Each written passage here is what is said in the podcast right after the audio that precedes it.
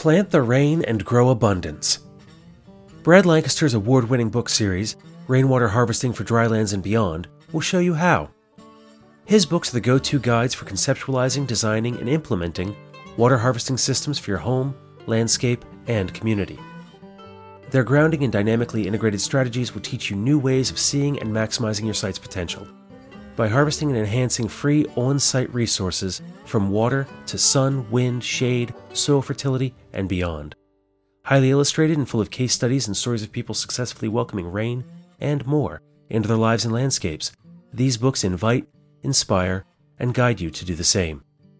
More info at harvestingrainwater.com. This is the Permaculture Podcast. I'm Scott Mann, and you're listening to episode 1723 Change Here Now. As we begin, a reminder of the Summer to Fall fundraiser. In cooperation with our friends at Verde Energia Pacifica, as part of that campaign, we're partnering to give away another permaculture design course in Costa Rica. Find out more at thepermaculturepodcast.com slash Costa Rica, or by the link to that or the fundraiser in the show notes. How do we create a world with the social and economic structures we desire? How do we distill down the problems that we see over and over again so that they're easy to understand, while also creating solutions with universal application? One way to do that is by creating a pattern language, an idea first coined in 1977 by Christopher Alexander in the book A Pattern Language Towns, Buildings, Construction. My guest today, Adam Brock, took that lens, originally applied to architecture and structures, and used it to examine our invisible structures, which resulted in his book, Change Here Now Permaculture Solutions for Personal and Community Transformation.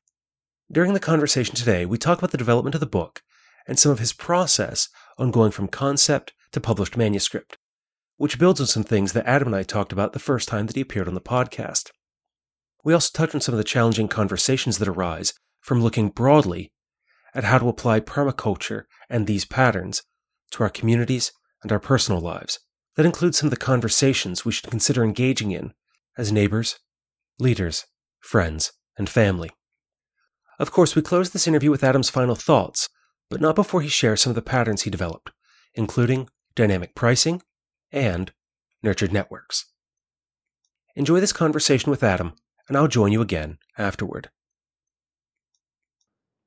Well, Adam, I'd like to thank you for joining me again to sit down and have another conversation. You're now one of the frequent guests who have appeared on the show more than two or three times.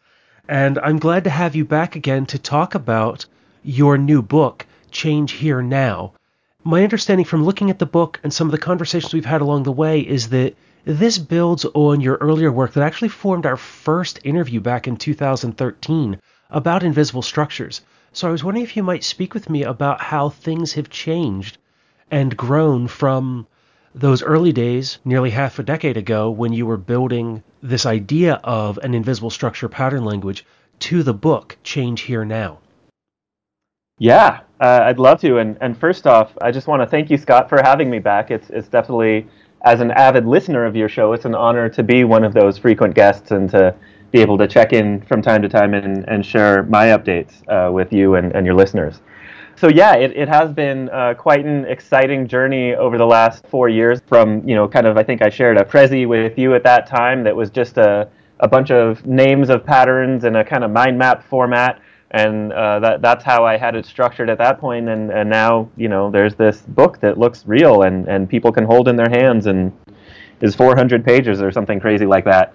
And so it's it's been an amazing journey. You know, uh, at the 2013 International Permaculture Convergence in Cuba, I had the opportunity to share that pattern language with a lot of the folks there, and uh, was encouraged at that point to turn it into a book uh, by Eric Toensmeier, who, as you know, is an amazing practitioner as well as author and, and is very familiar with the publishing process. And he says, you know, this is something that there's not enough books about these days, and, and you should document your ideas. And I'd never really thought about it at that point in book form, but the more I did think about it, the more I said, well, why not? I might as well try it. So I put a book proposal together, sent it to a few publishers, and uh, lo and behold, North Atlantic Books which uh, I've come to learn is a really wonderful publisher that you know, does works by Vandana Shiva and Charles Eisenstein and the Dalai Lama, um, was really interested. And so after that, it was kind of off and running, no turning back. And so I kind of dove in and ran a crowdfunding campaign where I was able to raise about $7,000, and that allowed me to hire uh, some research assistants and a fantastic illustrator.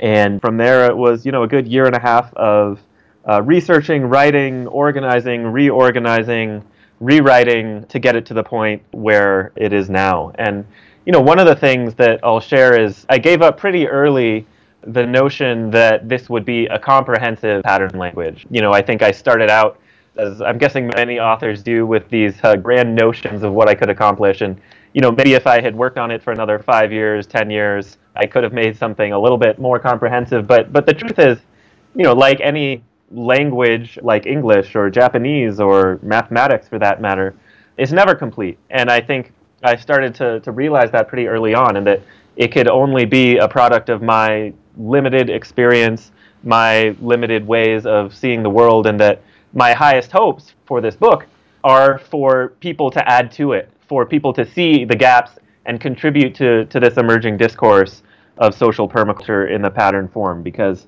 you know, I, I think I've, I've laid out some patterns that I think are useful, and I look forward to seeing how they're internalized and digested in different communities and, and hopefully added to so yeah, that's been the journey for me, and and I'll you know it's it's just a, a, tremendous joy to see all of this thinking, which is really you know even more than four years. I've been working on this stuff and thinking and teaching about it for almost a decade now.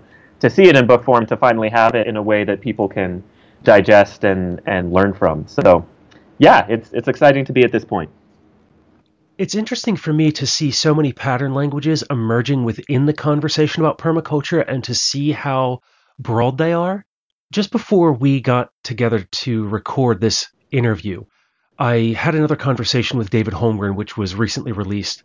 And as part of that, he was talking about his new book, Retro Suburbia, and approaching that as a pattern language. And from my own practices and work in teaching permaculture to others, I'm really fascinated by pattern language because I find that they kind of fill a role between the principles of permaculture and then the on the ground techniques a lot of times I refer to them as the strategies of permaculture, but they could easily be just an ongoing pattern language within each of these different disciplines from the landscape to the suburban and the other invisible structures that we face. Is that something that you're using within your teachings of permaculture, that you're integrating pattern languages into that? And if so, where is that kind of stuff fitting?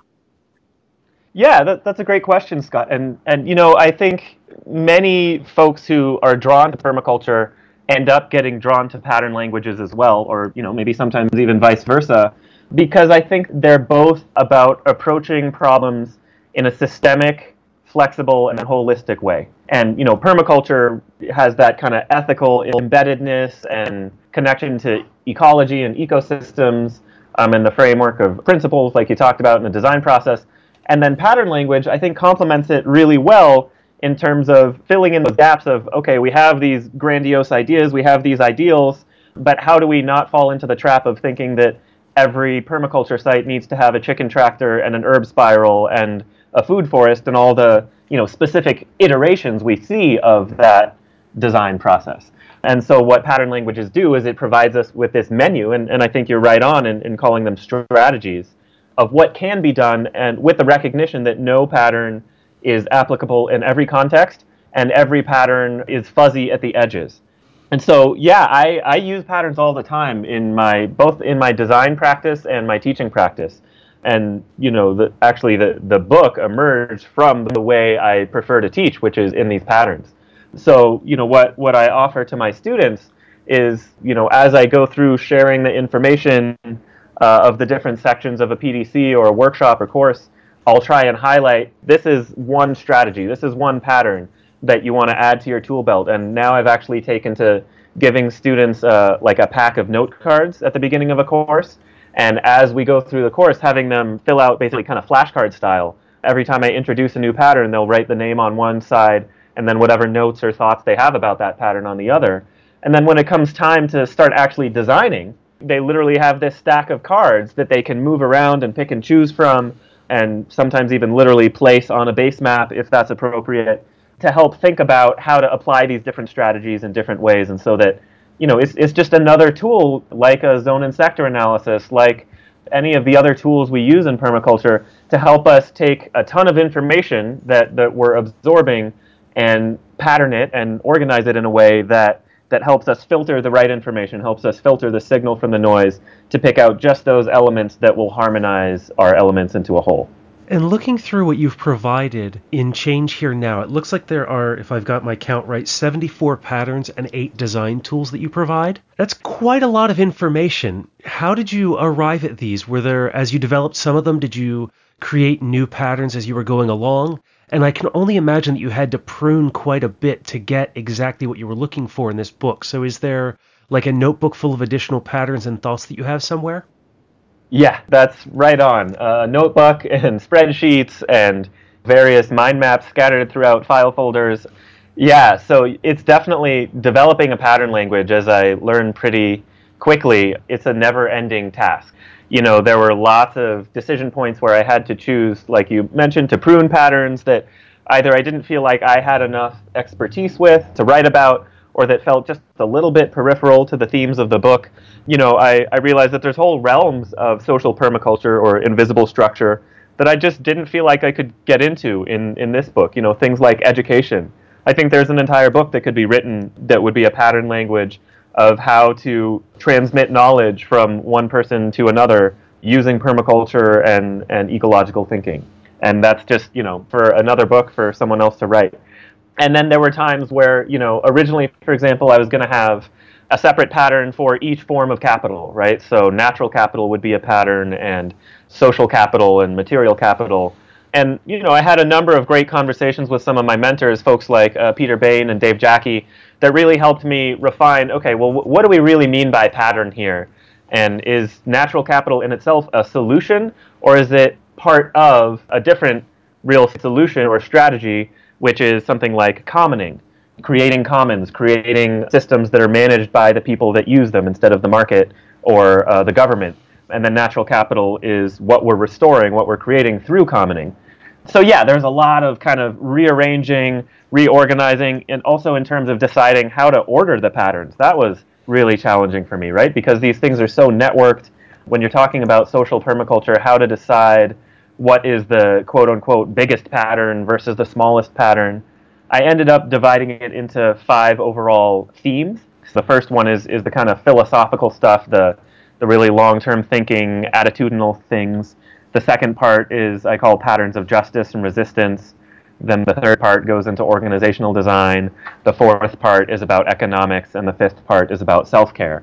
And you know, hopefully that works and that makes sense to readers. But you know, I'll be the first to say that that's still somewhat arbitrary. I think I could have sliced and diced it a number of other ways, and, and it would have worked out just as well. Because ultimately, a pattern language is by its nature non-linear, right? You're you're supposed to kind of bounce back and forth between these things. So I decided to present it in one specific linear way, but there's a bunch of other ways that one could engage with it. And looking at this in the way that you divided this into different sections, it also doesn't feel like any given pattern is necessarily firmly rooted or required to be in that section. It's just a way to approach organizing this information into something that kind of flows, that you could easily take something like visioning for a permanent culture and that idea of the long game pattern could also apply to the self and the way that we're taking care of ourselves and looking to the future. Yeah, you bet. And, you know, certainly, especially in that first section, you know, there's patterns in there that are very much about economics or patterns very much about justice. And in some of the other sections, there's just lots and lots of overlap. So you know, at a certain point, you just have to kind of put a boundary around something and say this is good enough. But my hope is that, you know, like I said earlier, that people recognize the substantial overlaps between them and start to kind of come up with their own way of organizing and framing this information that makes sense for them. So even though you've got this giant, nearly comprehensive book in some ways at 400 pages to introduce and outline your ideas, it's still really just a start that you'd like people to use as kind of a toolkit to build upon and pull out the pieces that work for them, add their own to it, and use it to really create the change that they want to see. Yeah, and you know, I have no doubt that you know, depending on who's picking up this book, there's going to be vast sections of it that are irrelevant to them. I deliberately designed it to be as flexible as possible for someone to be able to make use out of it, even if they're not interested in gardening, even if they've never heard of permaculture.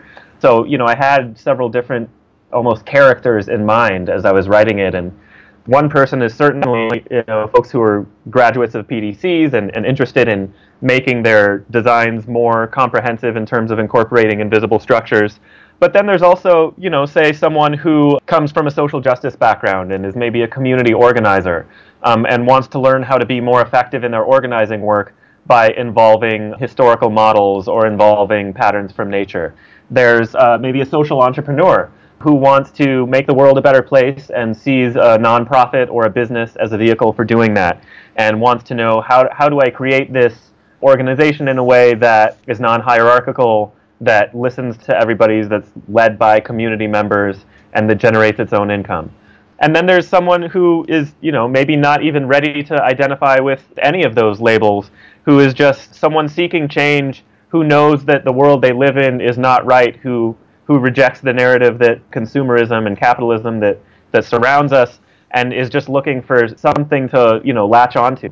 And so, you know, hopefully there's something for everybody, but I have no illusions that everything in here is relevant to everybody. It's just a whole lot, Adam. Yeah, I know, and even for, for me, it's it's overwhelming to, to even flip through it after years of engaging with it. So, you know, what I tell people is, I don't recommend reading it cover to cover. It's almost a good, you know, bathroom book in the sense that you can just pick it up, flip to a random pattern, read it. It's you know two three pages long. See what inspiration that strikes in you, and you know either close the book and do something with it, or see what other patterns that's related to, turn to that chapter and, and see where that goes and, and you know just kind of let it sink in one little bite-sized chunk at a time and to not try and take it all in in one week or one month or even a year. Your book and David Fleming's Lean Logic that was edited by Shaun Chamberlin are two that really fall into that category for me that have come out recently, where there's something that you can pick them up, read a single entry, and then walk away and have something to contemplate for a while. They remind me a bit of like a Zen koan where we're taking in something that seems rather simple or apparent sometimes, but the implications of understanding that idea fully can really have a fundamental change on the way that we approach our work and what it is that we're doing. There's just so much good information packed into these little ideas, just a few pages here or a couple of paragraphs there. Yeah, that was the hope definitely. One of the things that I like about being able to pick up and kind of just take in a little piece is that it makes it a lot less intimidating than trying to read it cover to cover and to take in everything all at once. It makes it approachable for anyone. As you outlined for us, the audience can range from somebody who has no idea about permaculture or any of these practices or pattern languages or any of it, all the way through to someone who's very well steeped in this idea and has a background, say, in systems thinking and systems theory, computer science, permaculture, and all of that. It really does strike a balance from the beginner to the expert. And I'm wondering how hard was it to find that and to write to that level? Was that something that your editors worked with, or were those your readers as you were sending out early drafts? I think it was a little bit of both. You know, again, the folks at North Atlantic were, were really great and helpful in, in helping me think about that audience and refine it. You know, it, it definitely, in, early on in the writing process, I think the hardest part was finding what voice I wanted to use. You know, how, how academic and rigorous did I want to be in terms of citing sources?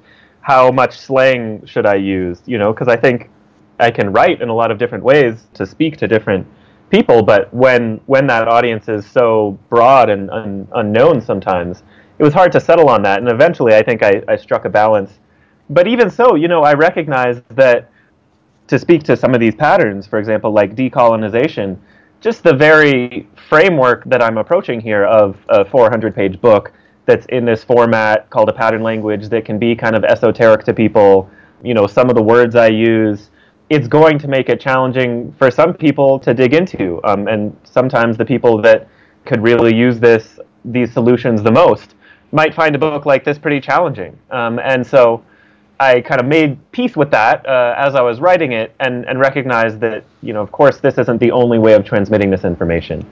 And part of what I'm really thrilled about now is, you know, now that there is this information in book form, I'm excited to explore it in workshop form and in. I'm actually thinking of printing up a deck of cards that I'm going to sell that people can just buy the deck of cards, and, and that can be a, a little bit of a less intimidating on ramp to this pattern language where they can just flip through the deck and read a sentence or two at a time.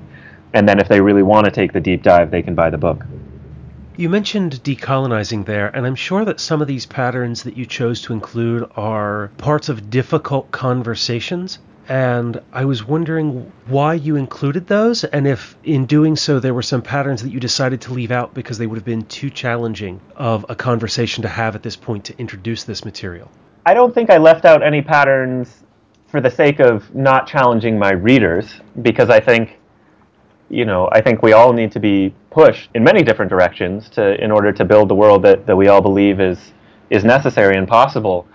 There there were ones I left out because I just didn't feel like I was the right person to speak to them or that I had enough experience or knowledge or wisdom to really document it in pattern form. And, and I actually thought about reaching out to other folks to write guest patterns at one point, but as these things go, it just started to become a little bit too much but yeah, I mean, specifically around issues of you know race and, and class and, and other forms of uh, oppression, you know, I didn't feel like I could write this without giving some form of attention to those because I think for good reason that's become so central to our conversation and to our understanding of progress. And at the same time, as someone who holds a lot of those privileges myself, I recognized I, I could only write it from that perspective and from the really helpful and valuable conversations I've learned from my peers who, who have helped uh, enlighten me in, in lots of ways, but still knowing that, you know, I'm figuring this out as I go along too, and, and all I can do is, is put it down as best I can, knowing that it's not going to be perfect, but also knowing that it still needs to be said. Well, I appreciate that answer and that you're doing this work and digging into some of these issues because there are a lot of the conversations that I'm having behind the scenes with folks within the permaculture community is how we can push against those edges that are uncomfortable and hard. The landscape in many ways is kind of easy, but the social setting is it can be difficult and very challenging because of the vulnerability that we have to express to step into those circles and the pieces of ourselves that we kind of have to wash away or be open to changing in order to move this conversation and this movement forward. Yeah, I mean, one of the most personal patterns in the book speaks to, you know, an experience I had last year, right after kind of the, the shootings of Alton Sterling and Philando Castile, where, you know, it was just like another series of these people of color dying at the hands of police officers and and I knew I was supposed to care, but was having trouble mustering up the like, you know, rage within myself after these things happening again and again. And then that night or the night afterwards, someone broke into our house and we were gone, but you know, they like threw a window through our back glass door and stole some jewelry. And it, you know, it wasn't anything huge, but it still, I felt like it kind of shattered that wall of complacency or privilege that I'm able to build around myself as someone who has a salary and someone who um, has a lot of the basic comforts that people, you know, even living down the street from me don't have.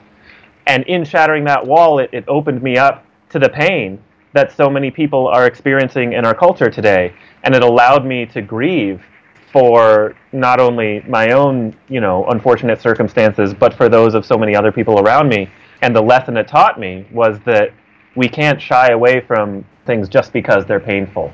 We can't afford to build up walls that make us feel happy on a personal level just so we don't have to face the hard realities that are happening around us. We need to be vulnerable ourselves. We need to open ourselves up to that pain so that we can all heal. And uh, yeah, I mean, I, I just think that, again, it's a process that I continue to struggle with and negotiate. And honestly, there's some times where I feel like I need to push back against the arguments that are being made. For example, you hear a lot these days that permaculture is a complete appropriation and repackaging of indigenous wisdom. Um, and that's something that, that I don't 100% agree with. You know, I do agree that permaculture has not given credit where credit is due to indigenous practices, that it is not doing as much as it could or should to benefit indigenous people and indigenous sovereignty. But I also know that there's a lot that Westerners and Western science has added to the permaculture discourse that makes it what it is, and that it's not merely uh, stealing from indigenous cultures and calling it something else. So I think, you know, again, I think it, we need to all be open to engaging in dialogue about this stuff and not just accepting anything at face value, whether it is something written by Mollison that we think is the a holy scripture or something from somebody approaching it from a social justice angle that we unquestionably accept out of a sense of guilt or shame. There's so much in there that I would love to unpack if we had like six more hours. When I was interviewing David again, I posted to some of my friends who follow my work that I love the work that I do because I'm sitting down to interview one of the founders of the modern permaculture movement. And I said that specifically because of being aware of all of the indigenous practices that have become a part of this movement and knowing that there's a bit of that question about what language should we use and being able to appropriately pay homage and honor the different diverse cultures where this information comes from mm-hmm. while also trying to understand within these conversations like where is the monolith from which these cultures descend if there is any mm-hmm. because of you know cross cultural pollination and conversation where things are shared and where things are being appropriated. And again, you know, I'm a I'm an educated white middle class guy whose only view of struggle is class struggle. So some of this is still something that I'm personally trying to work through. But there's just so much there to be talked about within our community as we develop new ideas and new patterns and new languages about how to practice beyond the landscape in particular as we're learning about different forms of restorative justice, which is a modern label for different kinds of community practices and things like that. Yeah, one of the uh, just you know when when I myself get lost in these kind of thoughts, which I think is very easy to do, and, and to you know second guess yourself and things like that. One of the nuggets of wisdom that that I come back to time and time again is something from Starhawk, who was a huge influence for me in writing this book.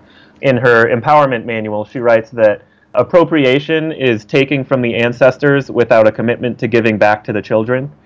And I find that a really good kind of just guidepost of is the work that I'm doing or someone else is doing, is it cultural appropriation? Well, it is if you're not making a commitment to give back in some way to the culture that you're taking, drawing something from and by that yardstick, I think many permaculturalists, you know, should be doing more giving back, and it's something that I've been working on myself uh, in my own community. In what ways can I give my time, my money, which is a huge one for me, or anything else, my knowledge, to the communities that are both often the communities that developed a lot of this wisdom in the first place and are often most impacted, that are on the front lines of gentrification and, and other manifestations of colonialism. Could you give us some examples from your personal life of what you're doing to do that? Yeah, you bet. So, you know, there's some really great conversations I've been having with people of color in the permaculture community here in Denver about the fact that people who are seen as leaders in the community are always asking people to, to come and show up to their events or take their course or things like that. But then when there are people, often people of color or low income folks, who have a lot of great hard skills but maybe don't have the reputation or don't have the you know social media expertise of someone who has a college education when they have something go on when they're doing a workday in their yard and nobody shows up it's the responsibility of those people who are leaders and people who do have a little bit more of a megaphone so to speak to a show up themselves um, because that's just walking the talk and b to raise up their voice to say hey there's this amazing project going on in this food desert neighborhood by this person who you might not have heard of but is just has their hands in the ground and really knows what they're doing. So let's all go and support them. That kind of work, going out of our way to highlight that stuff that's maybe flying under the radar by marginalized communities, is one of my responsibilities, I think. And then also, you know, like I said, with money, you know, it's it's this really tricky thing when, especially if you're coming from middle class or upper middle class background, and your expectations are that you should have a salary and, and be saving money for retirement or you know being able to buy a home or whatever it is to square that with the recognition that if you're in a position to have surplus income at all you're doing better than probably half maybe even more of our society. And that in that third ethic sharing the surplus you can probably afford to contribute more of it than you think to uh, causes and or organizations that really need it. So, you know, I've been pushing myself harder than I and than I had in the past to donate to things like Standing Rock, to GoFundMe campaigns for people that lost their house in a fire or getting evicted, things like that. And and the truth is, you know, you never miss that money once it's gone. You never think, oh man, I, I really should have only donated twenty dollars instead of fifty dollars to that person's campaign. Nobody ever looks back and says that, even if you're struggling yourself financially, because the way that works is is the more you give, the more it, it comes back to you in return. And that's just something that the way our economic system is set up, we're we're supposed to not remember, but you know, I'm I'm trying to recall it. And I also think of many of those practices are like a muscle. The more that we exercise it, the stronger it grows, and that it becomes a more natural part of our process the more that we engage with communities that we might not normally have a connection to because of our socioeconomic background or education or geographic location that the more that we reach out and speak with other people and spend time in our communities, the easier it is to be aware of those other classes that are happening, those garden installs that we might not have heard of otherwise, by kind of putting our ear to the ground and being a, a real part of the community, then those of us who are in positions to do so can lend more of our leadership or power to those people but I also think of it though of making sure that we ask before doing so to make sure that we are being an ally to that effort rather than being a detriment or continuing some of these ideas of colonization or I have an idea so that makes me right. Yeah, I think that's a really great point, Scott, and I'm, and I'm glad you brought that up because I think something that it's easy to fall back into is that savior complex. Like, oh, look, I'm like a white guy and have all this power, so I'm going to share it and help all you other people by spreading knowledge. And, and yeah, that can very easily lapse into perpetuating discourses of colonialism. So, you know, it's something we need to be mindful of. And also, you know, like I said earlier, what I've learned is that we can't allow that second guessing or guilt or fear of doing the wrong thing hold us back from acting because that's also just as harmful to us and to uh, marginalized communities you know? So we have to just dive in like you said and put our ear to the ground and engage in these communities knowing that sometimes we're going to mess up and hoping that the folks who we're working with let us know and let us know in a respectful way and that we learn from our mistakes and and that you know I, i've been inspired by this nelson mandela quote recently that I think he said, "I never lose. I either win or learn." And I think you know applying that mentality to our work uh, as allies is is pretty important. I really appreciate that you've taken some of my garden path questions and really run with them and gone to explore some of these things. But I would like to take us back a bit more towards your book and some of the patterns. And I was just wondering if you might share a couple of your favorite patterns. I'm sure that you love all of them, or you wouldn't have put them into your book but some that stand out to you from either maybe some classes that you've taught that you've gotten some feedback on that were really useful or just some that you personally really enjoy? Yeah sure. And yeah like you suggest i could probably dive in at, at any point and, and come up with something valuable. But you know one of the ones that I, I like to talk about in almost all of my workshops is a pattern i call the edge of change. And as you know in permaculture we talk a lot about edges and that edges are a really valuable place of, of interchange between two different forms of matter or energy, two different elements, two different systems. And so I use that idea and, and build upon that idea in, in looking at the edge between our own personal vision, the you know, our our part of the world that, that we want to create, the edge between that and what is currently acceptable within a given community. Um, there's a term in political science called the Overton window, which is you know basically the realm of ideas considered acceptable to talk about within a given discourse. And seeing where is it that there is overlap and sometimes that overlap is really really slim between what the perfect world that I see in my head is and what people are talking about in my neighborhood or in in public policy or you know whatever community you're trying to make change in and really trying to focus your efforts as much as possible in that narrow area with, with the goal eventually, obviously, of widening that kind of zone in the Venn diagram where the two circles intersect um, so that you're pulling more and more of the Overton window, what's considered you know acceptable to talk about, more into your realm of the world you see possible, but starting where there is that overlap. Because what happens otherwise is you could either be in the middle of your own circle of your personal vision and you know building out this world that, that you really love but nobody's listening to you because they see you as fringe or kooky or whatever. Or you could be so far to the other side in the realm of what's considered acceptable but that's outside of your own vision that you're not being true to yourself and you feel like you're just you know kind of a gear in a machine and and just following the path that that society has laid out for you and those are two things you know two arcs of the pendulum that i think we all swing back between. But ideally the edge of change reminds us to always try and position ourselves in that overlap however small it might be.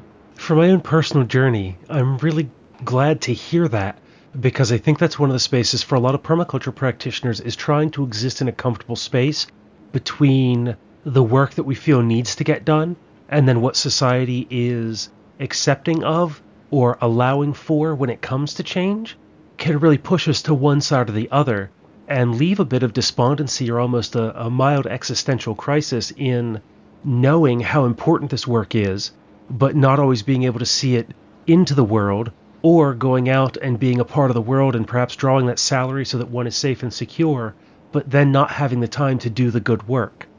And that pattern gives us a place where we can work on finding a better balance between those two to still be true to ourselves as well as to the needs of our community. Yeah, that's the idea. And maybe just to, you know, that's that's one pattern that's a little bit more about self-care, it's a little bit philosophical. I can share another pattern that's coming at it from a, a very specific, tangible direction, and that's one of uh, dynamic pricing. So this is one in the in the ec- economic section of the book where it's talking about if you are charging for something, whether that is a product or food that you're growing or a class you're teaching, whatever it is, that there's this idea, there's this myth that you need to set one price and charge that one price only. But that you know, experience and, and just a little bit of research from looking at cultures around the world and our own culture more than 125 years ago shows that very rarely is there one set price for any given good or service, that it's expected that that price will vary a lot based on who is purchasing that good or service. And so, in that pattern, I lay out a number of different ways to kind of create that matrix or scale rather than assuming it has to be one point. And so, you can have pay what you can options, you could have sliding scale, you could have scholarships, you could, um, you know, like in, in old school marketplaces, you could do haggling and bargaining if, if that seems appropriate. Um, but either way, recognizing that very rarely is there actually one best price for everybody, and that uh, you just need to create the right set of incentives, the right framework, so that the people with means perhaps can pay more, but then you charge less for the people who need it just as much but can't afford it. Um, maybe you give discounts for people in your local community to incentivize relocalization and then charge more for outsiders. You know, there's any number of reasons why you might want to charge different prices, but just recognizing that that's an option and there's lots of skillful ways of doing that. That's a very tangible, you know, kind of almost quantifiable pattern that's in the economic section. We have time for one more if you'd like to share it. Yeah, I mean, you know, like you said, Scott, I, I could keep going. So yeah, let me um, just pick one that's maybe from the um, organizations that live section and you know that's the one that that talks about leadership and decision making and, and organizational design. I can't remember in our conversation four years ago if we talked much about hierarchies and networks, but you know I've really come to see those as the kind of yin and yang of social cohesion. So you know a network is this kind of more horizontal group where everybody shares authority and a hierarchy is where there's levels of authority that, that all direct to a top decision maker. And so I have two patterns that are kind of reflective of how to make each one of those things optimal. And so there's consensual hierarchies, and that talks about making sure that if we do delegate authority and, and have kind of you know people who are in charge of decisions, that the, the size, the total size of that hierarchy is never larger than it has to be and that it's never so large that the people at the bottom of the hierarchy can't talk to the people at the top and don't know them. So, you know, probably 150, 200 people max. That that leadership at the top is consistently rotating, so nobody is holding on to power, and that they are subject to being removed if the people at the bottom think they're not using that power wisely. Right? So th- those are all different ways to take our existing hierarchies, of which there are many, and maybe make them a little bit more equitable. And then the flip side of that is uh, what I call nurtured networks. And so that's for our groups that are more kind of democratic and non hierarchical, that we design those intentionally and don't just kind of let them be whatever they are. You know, I was giving a talk about the book in Berkeley last week as part of a book tour I was on, and there was someone who was saying, you know, I live in this collective house, and supposedly we all make decisions by consensus, but the truth is, is that the, there's this person who's been there a really long time, and they're always dominating the conversation, and they always end up, you know, deciding what happens, even if the rest of us don't like it. That's a perfect example of a network that is not being nurtured, that where there's all these kind of uncomfortable power dynamics at play. That because the group hasn't been intentional about designing it or calling out the power dynamics of designing the right systems for accountability and trust, that it's actually become a toxic network. And and unfortunately, that that happens almost as much as toxic hierarchies. And so by you know looking at both of these patterns and and probably combining them, because no, I don't think any organization is is a pure network or a pure hierarchy. So learning how to how to take this yin element and yang element and skillfully put them together in in any given organization in a way that allows it to be its highest potential. That's pretty fundamental to at least my understanding of uh, how this works in organizations. And points to a conversation I just had the other day about power structures within anarchistic collectives.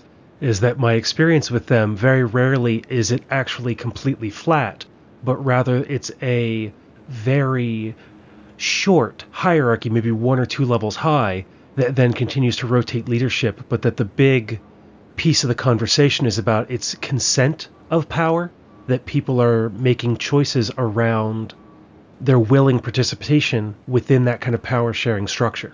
Yep, exactly, exactly. And and I think sometimes, especially in the more idealistic among us, have this kind of allergy to hierarchy, right? We want to abolish any form of authority. And and the truth is that's just not how people work. That's not how groups work.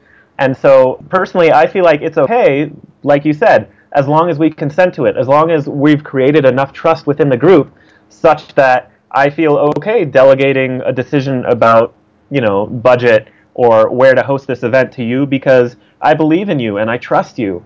And next time around, I'll be that person in charge. And and if we can get to that point in all of our groups, you know, I, I think we'll really be cooking. And one last question before I get to your final thoughts. Will you be doing an East Coast book tour? Yeah, I will, and, and I'm glad you uh, asked. So at this point, I, I have on the books a couple mini tours so I'll be in New York uh, and in the New York area towards the end of August, and then I'll be back in New England doing a few things in Maine and New Hampshire in October. Um, I think it's the third week of October. All of my dates are, are on my website, adambrock.me. And so anybody interested can always go on there and, and check to see where I'm going to be and when. I would love to to come out a little bit closer to your neck of the woods, uh, Scott, Mid Atlantic and, and Pennsylvania area. I don't have anything on the calendar at this point, but you know maybe that's something you and I can talk about offline later. That's perfect. There are a few places that immediately come to mind. As always, with every conversation we've had over the last four and a half, five years since we were first in touch back in the early days of this show, both on the air and off, I'm always amazed by the amount of information that you bring to the table and how much we can cover in such a short amount of time. And I really thank you for taking this time to join me today. And as I always like to end every conversation, do you have any final thoughts for the listeners? I guess what I will say is just that I, I, hope that anybody listening to this and inspired by our conversation today takes a look into the, the potential of pattern languages for engaging and, and optimizing their own work in social change or ecological change. Um, and whether you do that through my book or David Holmgren's book or any of the other books out there or just through your own work, I would encourage you and invite you to try playing with these patterns and, and taking the, the things that you've learned in your journey and, and putting them into pattern form to clarify your own thinking as well as uh, maybe help you share it with others um, because I think it's a, a pretty powerful tool that folks interested in permaculture are well equipped to use. Well, thank you for that, and thank you for joining me today, Adam. Yeah, thank you, Scott. It's been my pleasure. And that was Adam Brock.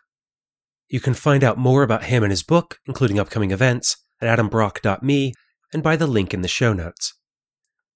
As I mentioned in the conversation with Adam, I find that pattern languages fill the space between our applicable theory which for me is the prime directive, ethics, and principles of permaculture, and the way that we put those ideas into action with our techniques and technologies.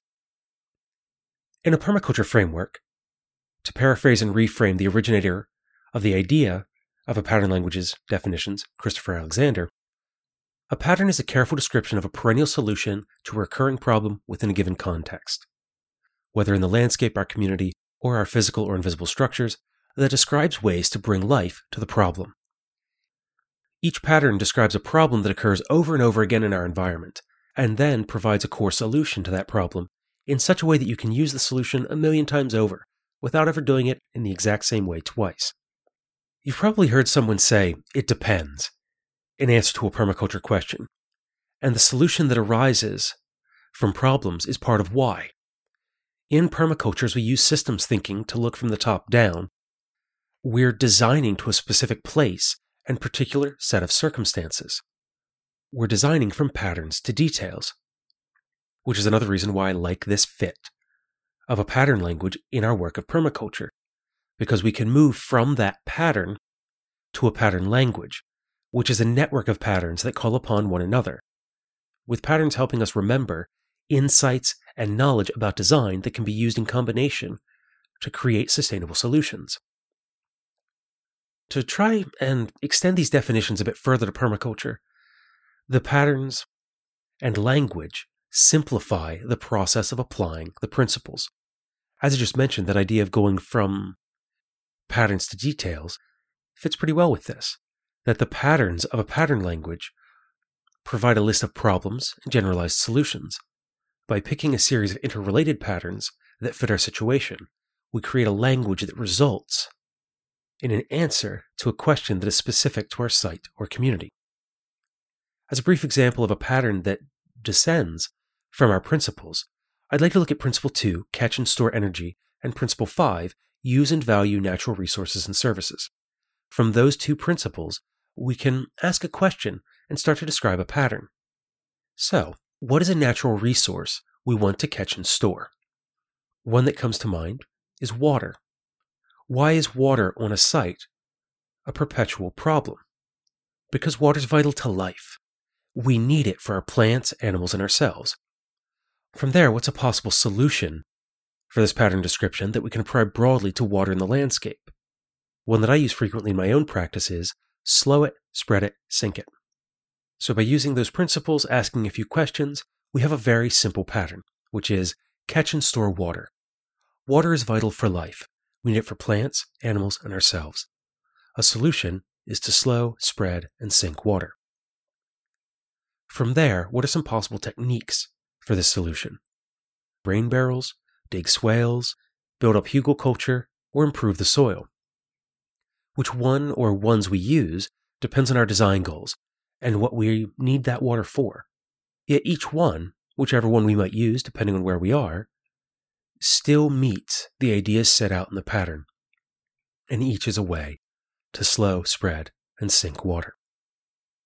We could take each of those techniques, depending on how far you want to build this out, and have a pattern and solution that tells us how and where to use them. Networking those together, we could build a water harvesting specific pattern language as a subset of a broad permaculture pattern language. As I hope you can see, patterns and a pattern language are a way we can build up and extend the myriad of ideas and practices in permaculture in a codified way that simplifies our design work and lets us focus on specific aspects of the process in a way we can spend the time to create a language now and continue to update it and improve it as we learn more so that we can speed up our process later when we're actually engaged in design and make it easier to share and explain these ideas to clients or students. Did this quick introduction and the conversation with Adam make sense? Can you see using this kind of patterning and a pattern language in your own work? Will you be picking up a copy of Change Here Now to get a better understanding of these ideas and how to apply them? let me know. Leave a comment in the show notes or get in touch. Call 717 827 6266, email show at thepermaculturepodcast.com, or write The Permaculture Podcast, P.O. Box 16, Dauphin, Pennsylvania 17018. If you'd like to help the show out, If you enjoyed this episode or any in the archives, leave a review for the show on iTunes, Stitcher, Podcast Addict, or wherever you hear us. It really helps. Also, be sure to like the show on Facebook or follow me on Instagram or Twitter. From here, the next episode, out for Patreon supporters on August 27th and for general release on August 30th, is Holistic Goat Care with Gianaclis Caldwell. Until the next time, spend each day creating the world you want to live in by taking care of Earth, yourself, and each other.